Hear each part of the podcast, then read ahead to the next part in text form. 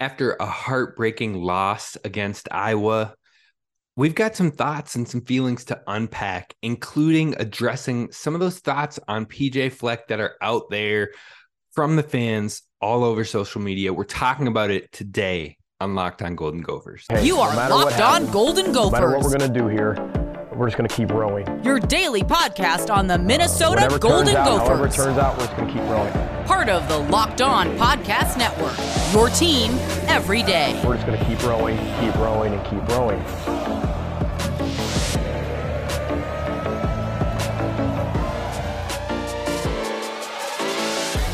You're listening to Locked On Golden Gophers, part of the Locked On Podcast Network, your team every day. My name's Kane Robb, host of the podcast, former collegiate football video coordinator and recruiting assistant, here to talk Golden Gophers with you each and every day of the week, Monday through Friday. And we just had a heartbreaking loss to Iowa. We're going to dive in, we're going to talk a whole lot about what happened and things that need to be addressed.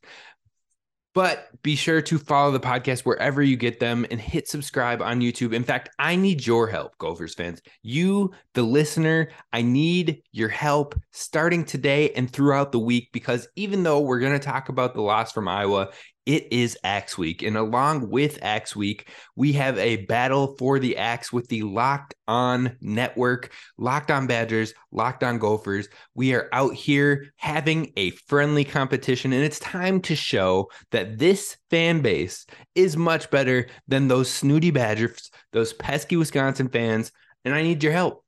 I need your help because like I said, we have a competition going on. So I need you to tell your fr- friends about this show. I need you to subscribe to the show on YouTube, the peep the channel that has the most new subscribers coming out of this week will win the locked on battle for the axe. So all you have to do is subscribe on YouTube. And if you are already subscribed, well, I need you to tell others about the show. I need you to share the show on Twitter or Facebook or wherever you go to help your fellow Gophers fans find this podcast, hit subscribe, and help us win the battle for the axe in the Locked On Network prior to winning the axe back and bringing it home, keeping it home here in Minnesota this Saturday. So help a brother out, help your fellow Gopher fan out, and let's get this battle going.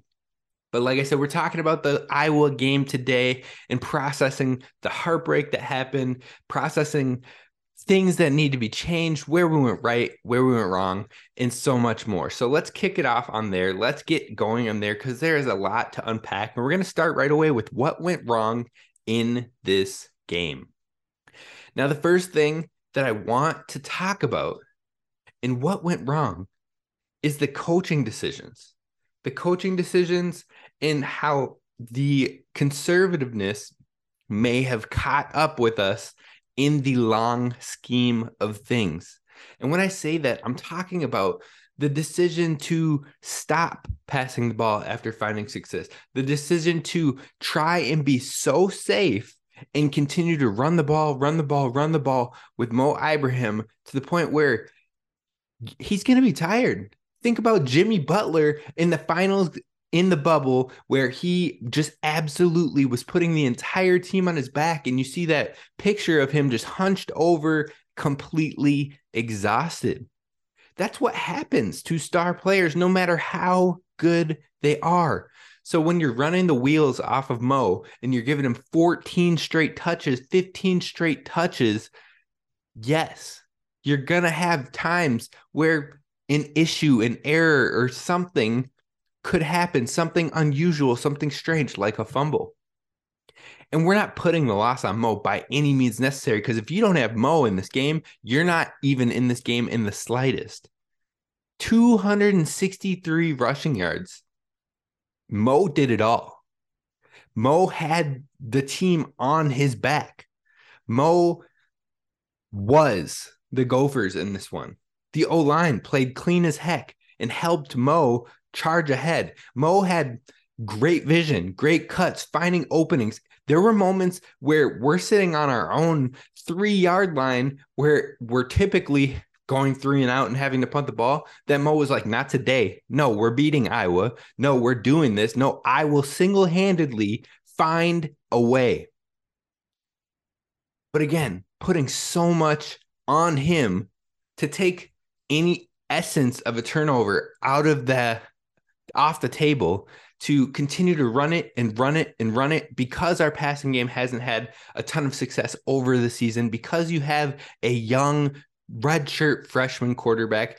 I i see the conservatism. I see the conservativeness of oh well if i just keep giving it to the guy that has been our most consistent rock then we can't turn it over and they can't stop him and we'll walk out with a win but that conservative play calling called caught up with us i mean you take yourself out of the game with this always rushing, rushing, rushing. But when you get to the point of having to pass the ball, when it comes to a point where you have to, or something bad may happen, or you may lose the opportunity to score, or fill in the blank, but you have to throw the ball, you're no longer in a rhythm. You're no longer able to find those openings, or you press and you force something that isn't there because you don't have the rhythm anymore. You don't have the gusto, the the confidence, the it's cold, it adds up. The fact that you're throwing the ball in the cold, wide receivers are keeping their hands on the ball, they're keeping themselves in that mindset of catching the ball. Once you take them out of that, once you take your quarterback out of that mindset of getting things going, finding the groove, getting the connections established, and you go 14, 15 straight plays, you go one pass attempt in like three drives, yeah, it's going to be tough to have to come up with a big passing play when you haven't had to pass the ball in 25 minutes real time, 40 minutes real time, however long it was. But you take your young quarterback that started seven for eight in this game and you you don't really have him pass anymore after that. You have drives where he goes four for four for 64 yards and helps you get down to a major touchdown. And then all of a sudden, we almost completely scrap the passing game. Get him out of the flow that he was in, the flow state, the rhythm, the timing, the confidence that was building and then come back to him later when it's third and seven and you absolutely need a first down so you can continue to be in scoring position to try to win the game in the fourth. And a receiver, the ball hits him in his hands, even though the ball was forced into tight windows, but haven't had to catch a pass, haven't had to even think about catching a pass for 25, 30, 35 minutes you can't be shocked when the ball hits someone in the hands and is deflected into an interception that causes heartbreak and leads to the demise of the team. That all adds up. I'm not saying you have to go out there and throw the ball 80 times with your redshirt freshman, but when you see him in a flow state in the first half, you can keep that flow state, that confidence generating in the second half by having strings of, you know, run, play action pass, then passing one more time or run, play action pass, run, run, run, run, play action, like finding ways to get three to maybe four pass attempts in your 12 play drives. Three to four passing attempts in your 15 play drives. That shouldn't be that difficult, especially when your run game is absolutely dominating. The pass game should be able to thrive with play action because they're selling out all game to try and stop Mo, your 263 yard running back. Throw some play action in there because there wasn't hardly any play action in this game. How? How do you not have a substantial amount of play action in the second half after Mo has dominated this game. That is the part that doesn't make sense to me. That is the part where, yes, absolutely, coaching decisions played a factor in this game. But that wasn't the only area where we went wrong. Turnovers. We talked about it all week, all of the Floyd week, all of the Iowa rivalry week. We talked about it all week. Whoever wins this turnover battle will win the game. We said it. So don't be surprised and say, How? How could we be the better team? How could we run the ball down their throats, take command of the time of possession battle, and not win the game? I'll tell you how it's turnovers. It's that simple. No turnovers the entire game, and you head into the fourth quarter and you have two major turnovers. And we're not placing blame on those turnovers because we just explained how both of those become present. When you run the wheels off of somebody for 14, 15 straight plays, there's going to be a higher chance of turnovers due to exhaustion, due to, you know, maybe fighting for extra yards after play, after play, after play. And all of a sudden, you maybe do something uncharacteristic. You put the ball further out there. You try to fight ahead for even more because you have that expectation of yourself to put the team on your back to take this thing over and makes a mistake or a decision that you wouldn't normally make. To take someone out of rhythm and not have them pass the ball for almost an entire half, basically. Like, uh, like I said, Ethan started seven for eight in this game.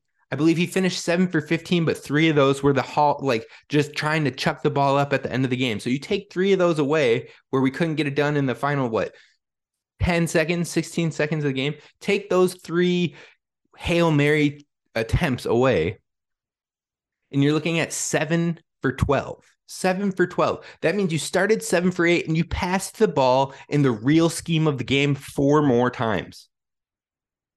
Four more times. But then you expect that to go well later? No. So the turnovers were self caused by some of the coaching decisions. Those two things absolutely were what caused us to lose this game, even though it felt like the Gophers dominated from quarter two to the final minute of the game. That final minute is where it was lost. Now, the final thing that ended up being where we went wrong was we couldn't capitalize on the opportunities that were given our way. The missed field goal, once again, the interception that could have been made down on the Iowa territory with on the like five yard line after the fumble like there isn't blame when it comes to those. You don't blame the players in those situations, but to be able to capitalize on those situations make a huge difference in this game. If you can't capitalize on your opportunities, but Iowa can when they get a punch out, Iowa can when there's a tipped ball, that's where it comes down to. Those scrappy moments, those lucky moments, as some fans may call it, that's where the game turns. No matter how bad you're playing. If you can capitalize on the opportunities and the small moments that present themselves, you'll find yourself in the position to be in any game if it's a close one. So those are the three areas where we went wrong and they added up. They hurt. It was painful. I understand it, Gopher fans. On the flip side, the positives that we do need to at least address here, the offensive line played out of their mind. They were great in this game. Every single one of them was great. When Aireontae Ersery went down and Martez Lewis stepped up for a bit before he came back, he was great. Every offensive lineman in this game played their butts off. And along with the offensive line playing their butts off, Mo Ibrahim is one of the most amazing running backs this program has ever seen, if not the most amazing running back this program has ever seen. There will not be another Mo Ibrahim. So appreciate what his time has been here and appreciate what you just saw, even in a loss. Then the final thing was the defense was really stout in this one, outside of a handful of plays. The explosive 50 yard tight end screen at the beginning of the game, outside of dropping the interception. Like there are a handful of plays that you're like, man, if we could get that stop, if we could cut that three plays out on the defensive end, maybe they don't score. The defense looked nice. They put the team on the black. They came out with huge three and outs at certain points in this game. The defense played really well. Those were the positives in this one. We've talked about what what went wrong, but we I need to address the fans and things that are being said on Twitter about Coach PJ Fleck. Some people calling for firing, some people calling for failure. We're going to address all of that because it's something that each and every fan needs to hear coming up next. First, this show is brought to you by our friends over at SimpliSafe. More crimes, bur- burglaries, break ins, property crimes happen during the holiday season, so don't get caught off guard. In fact, SimpliSafe is offering 50% off of their systems, their award winning security systems, so more families feel safe over the holiday season.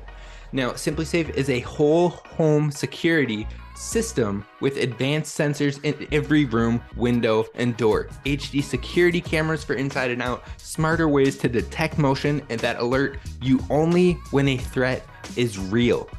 And even hazard sensors that detect fires, floods, and other threats to your home. So don't miss your chance to save big on the only home security system I would recommend 50% off a new SimpliSafe system at simplisafe.com slash locked on college. Again, that's simplisafe.com slash locked on college. There's no safe like SimpliSafe.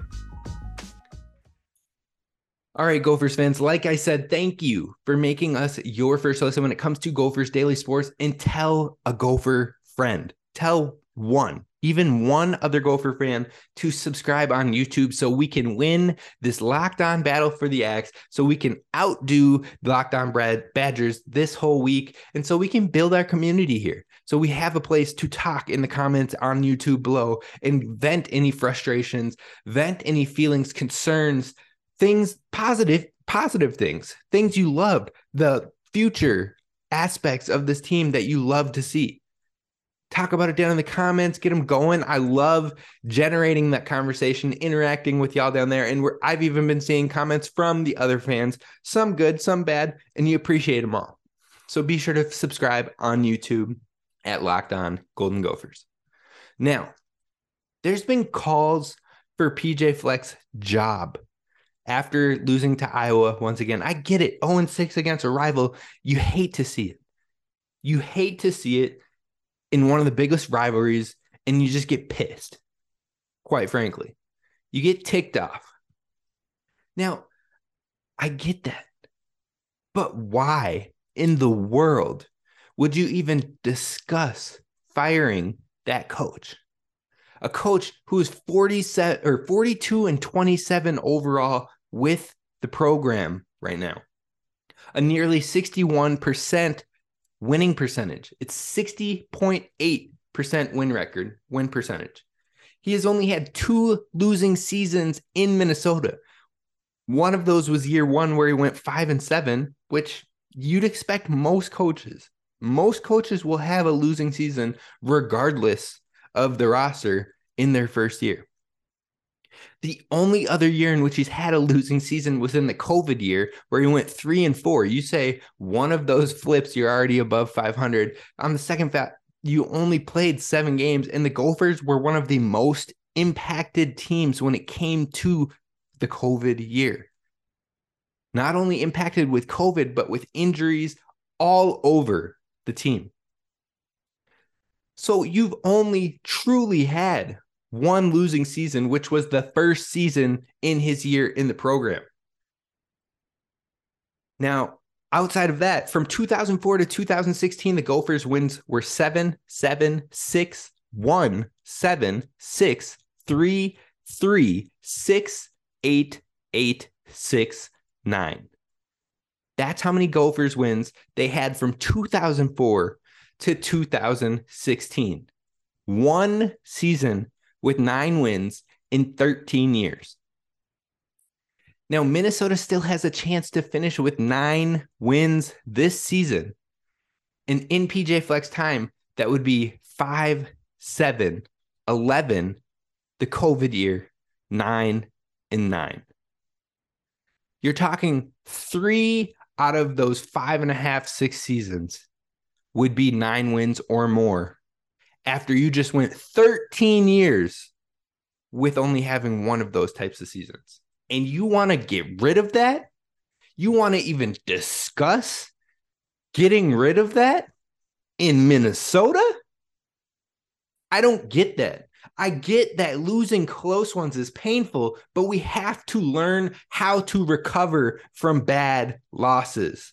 And Minnesota fans, you've been through it all. You experienced it with the Vikings this weekend, the Gophers. You see it with the Timberwolves. You see it with the Wild, with the Twins. It happens all the time here in Minnesota. And I saw a tweet about how Minnesotans are they've experienced the most they're the toughest fans out there and i get that i agree with that but uh, lately especially in the past year and a half the year past year and a half for, for the most part that that toughness that loyalty that hardship that you've experienced has turned more resentful hateful in the comments in the in the aspects of the team on social media out loud in the public that's where it can't happen, especially when it comes to Gopher sports. It's different with professional sports where your calls for action can sometimes lead to change because people are getting paid. So you change the way that people get paid, you change the way that you pay your stars or you bring in different talent. When it comes to gopher sports, there's a whole nother thing. It's recruiting. It's kids seeing these messages. It's kids seeing what you are saying and then your words and your choices have an impact on how maybe those kids see this team or want to play for a team like that. I get that it hurts, but this isn't going to be in a, a Alabama or an Ohio State program. It's not going to be a team that wins championships year after year after year after year out of nowhere. Not one coaching hire is going to immediately change it into that type of program. Coach Fleck has been to the second most bowl games after this season. And he, if he wins the bowl game this year, he will have won the most bowl games in Minnesota Gophers history since the bowl games have been established. He has the best winning percentage in Minnesota since the 1950s. In fact, there was only two or three coaches throughout the entire 1900s from 1900 to 1999. There's only two or maybe three other coaches that have a winning percentage slightly higher than coach PJ Fleck. Otherwise, all of the other coaches that have a better winning percentage were from the 1800s. And you want to get rid of that or even question that. That's baffling to me. So I wanted to put that out there in the ether. Now, I know even though I talked about all this winning that Coach Fleck has done here, even though people are like, "Oh, but it's never against the the better opponents. It's not against the winning teams." Even me talking about the winning percentage, even me talking about the bowl games, even me talking about the success that we have been seeing as opposed to or compared to the 13 years prior, people still want to hear that. So let's talk about how PJ Fleck compares to some of these coaches in the Big Ten that have been tenured, that have gotten the respect from fans, from Gophers, and others inside the Big Ten. How does he compare to some of those guys? That's what we're going to talk about next. But first, let's talk about the Nissan thrilling moments of the game. It's a new segment brought to you on the Locked On College Network. Thrilling moments where we highlight the most exciting play from the past week. And it's hard to highlight an exciting play when you lose a rivalry game down to the wire in a close matchup. But it wasn't one play. It was play after play after play for Mo Ibrahim, who put 263 rushing yards out there for the Gophers, a school record at Huntington Bank Stadium. That is your Nissan thrilling moment and it's inspired by the new thrilling designs featured across Nissan's wave of new lineup of vehicles. Pursue what thrills you with the new Frontier, Armada, or Pathfinder today, available now at nissanusa.com. All right, so we're closing this one off by talking about how Coach Fleck compares to some of these staples in the Big Ten coaching landscape. Now, what you see when it's a couple of 500 seasons, a couple of losing seasons, but some good success, you see something like James Franklin in Penn State. 67.8 winning percentage, one out of nine. One of his nine seasons was a losing season, and it was only the COVID year. Three double digit win years. Otherwise, he's had a seven win season, a seven win season, a nine win season, a seven win season. And this year, he might walk out with a 10 win season. That's what it looks like outside of his 11 win seasons, like three times. That that is what we can strive to be right now with this Gophers program as it grows, or another coach that has had a lot of success that has a similar winning percentage to Coach Fleck in much longer tenure. Coach Ferentz over at Iowa, 61.8% winning percentage. That's 1% higher than what we've seen from Coach Fleck so far through six years. Now, his is in 24 years, but in those 24 years, he has seen seven double digit win seasons. He's had four losing seasons. And 14 of those 24 seasons, 14 of them were six to nine win seasons. But you don't see p- people calling for his head in those seasons. You see people trusting the process, seeing growth, seeing the difference of what they have had in maybe the past and what he has brought in them in those 24 years. Yes, there's some downtimes. Yes, there's going to be some slumps, depending on the recruiting, depending on the offensive system in place, depending on the defensive system in place. But rather than calling for the coach's head, let's look at what changes we can make in the offense or defense. Now, the defense has been spot on with the Gophers. Maybe, just maybe, there needs to be a more modern approach to the offense. Maybe that's where we need to see shifts, but calling for the coach's head seems like a stretch. Now, two other coaches in the Big Ten that you don't hear getting called for their heads, but similar, actually worse winning percentages. I gave you two that were similar. One was greater, one was almost the exact same. Two below. In one is Pat Fitzgerald at Northwestern with a 52.6% win percentage, 17 seasons. 17 seasons in three double digit wins years. Now he had two division titles, one of those being the COVID year. I mean, he did it, you give it to him, but how much credit can we really take there in a six to eight game season? Seven out of his 17 seasons, seven of them were losing seasons. But people give Northwestern a pass. People give Iowa in their down years a pass you, you yes, the expectations from this year are down, but the year itself, if you come out with nine wins, it's still a successful season for most programs. And for a typical Gopher program, like we said, 13 years beyond PJ, PJ Fleck, we had one nine win season. And we're complaining about a nine win season this season. And I get it because of the expectations. I get it because of the roster. I get it because of what we have seen and come to expect, but you don't fire that. That's what I have to say. The last coach I want to talk about in the Big Ten is Jeff Brohm, 51.4% winning percentage, six seasons, same as PJ Fleck, six of them, zero double digit wins. Three out of those six are losing seasons. You don't see people calling for his head. You see people saying he gets it on offense. He takes risks on offense. It's because people don't like conservative play, conservative play. It's that simple. So maybe that's something we address, but I don't think you get rid of the success that you are seeing with this program that you haven't seen at this level. But the thing to keep in mind is the patience that you've seen from those coaches that even when not winning the conference, you've seen the upward trajectory. And now it takes time to take the next step. And yes, there is a next step next step is needed. We do need to win the division. We do need to win more of these rivalry games, especially against Iowa. But the last thing I want to bring up with this coaching thing is who? If not PJ Fleck, who are you bringing in? Give me three quality candidates, three of them. That's all I ask you for. Give me three legitimate quality candidates that would consider Minnesota that would build here in Minnesota and not leave for the next job in two to three years after finding maybe an eight win, nine wins. If say a new coach comes in, they win eight games, nine games, 10 games, and they scram.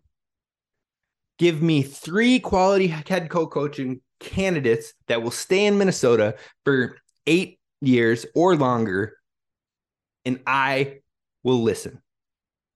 But I don't think you can do it. This coach has changed the culture here. This coach has changed the team's outlook in the community here, how involved they are, how the academically the team has been doing, the expectations of this team has changed, and things have been positive with Coach Fleck, even outside of the what have you done for me right now in this moment. So don't let that skew how you feel about the team. Let's shake it off. Let's take a breather and let's head into Axe Week. Keep the Axe here in Minnesota. And that's what we're going to be talking about this week on Locked On Golden Gophers. That's going to do it for us. Thank you once again. Please share it with a friend and subscribe on YouTube. This is Kane Rob signing off. Row the boat, Ski-U-Mah, go Gophers.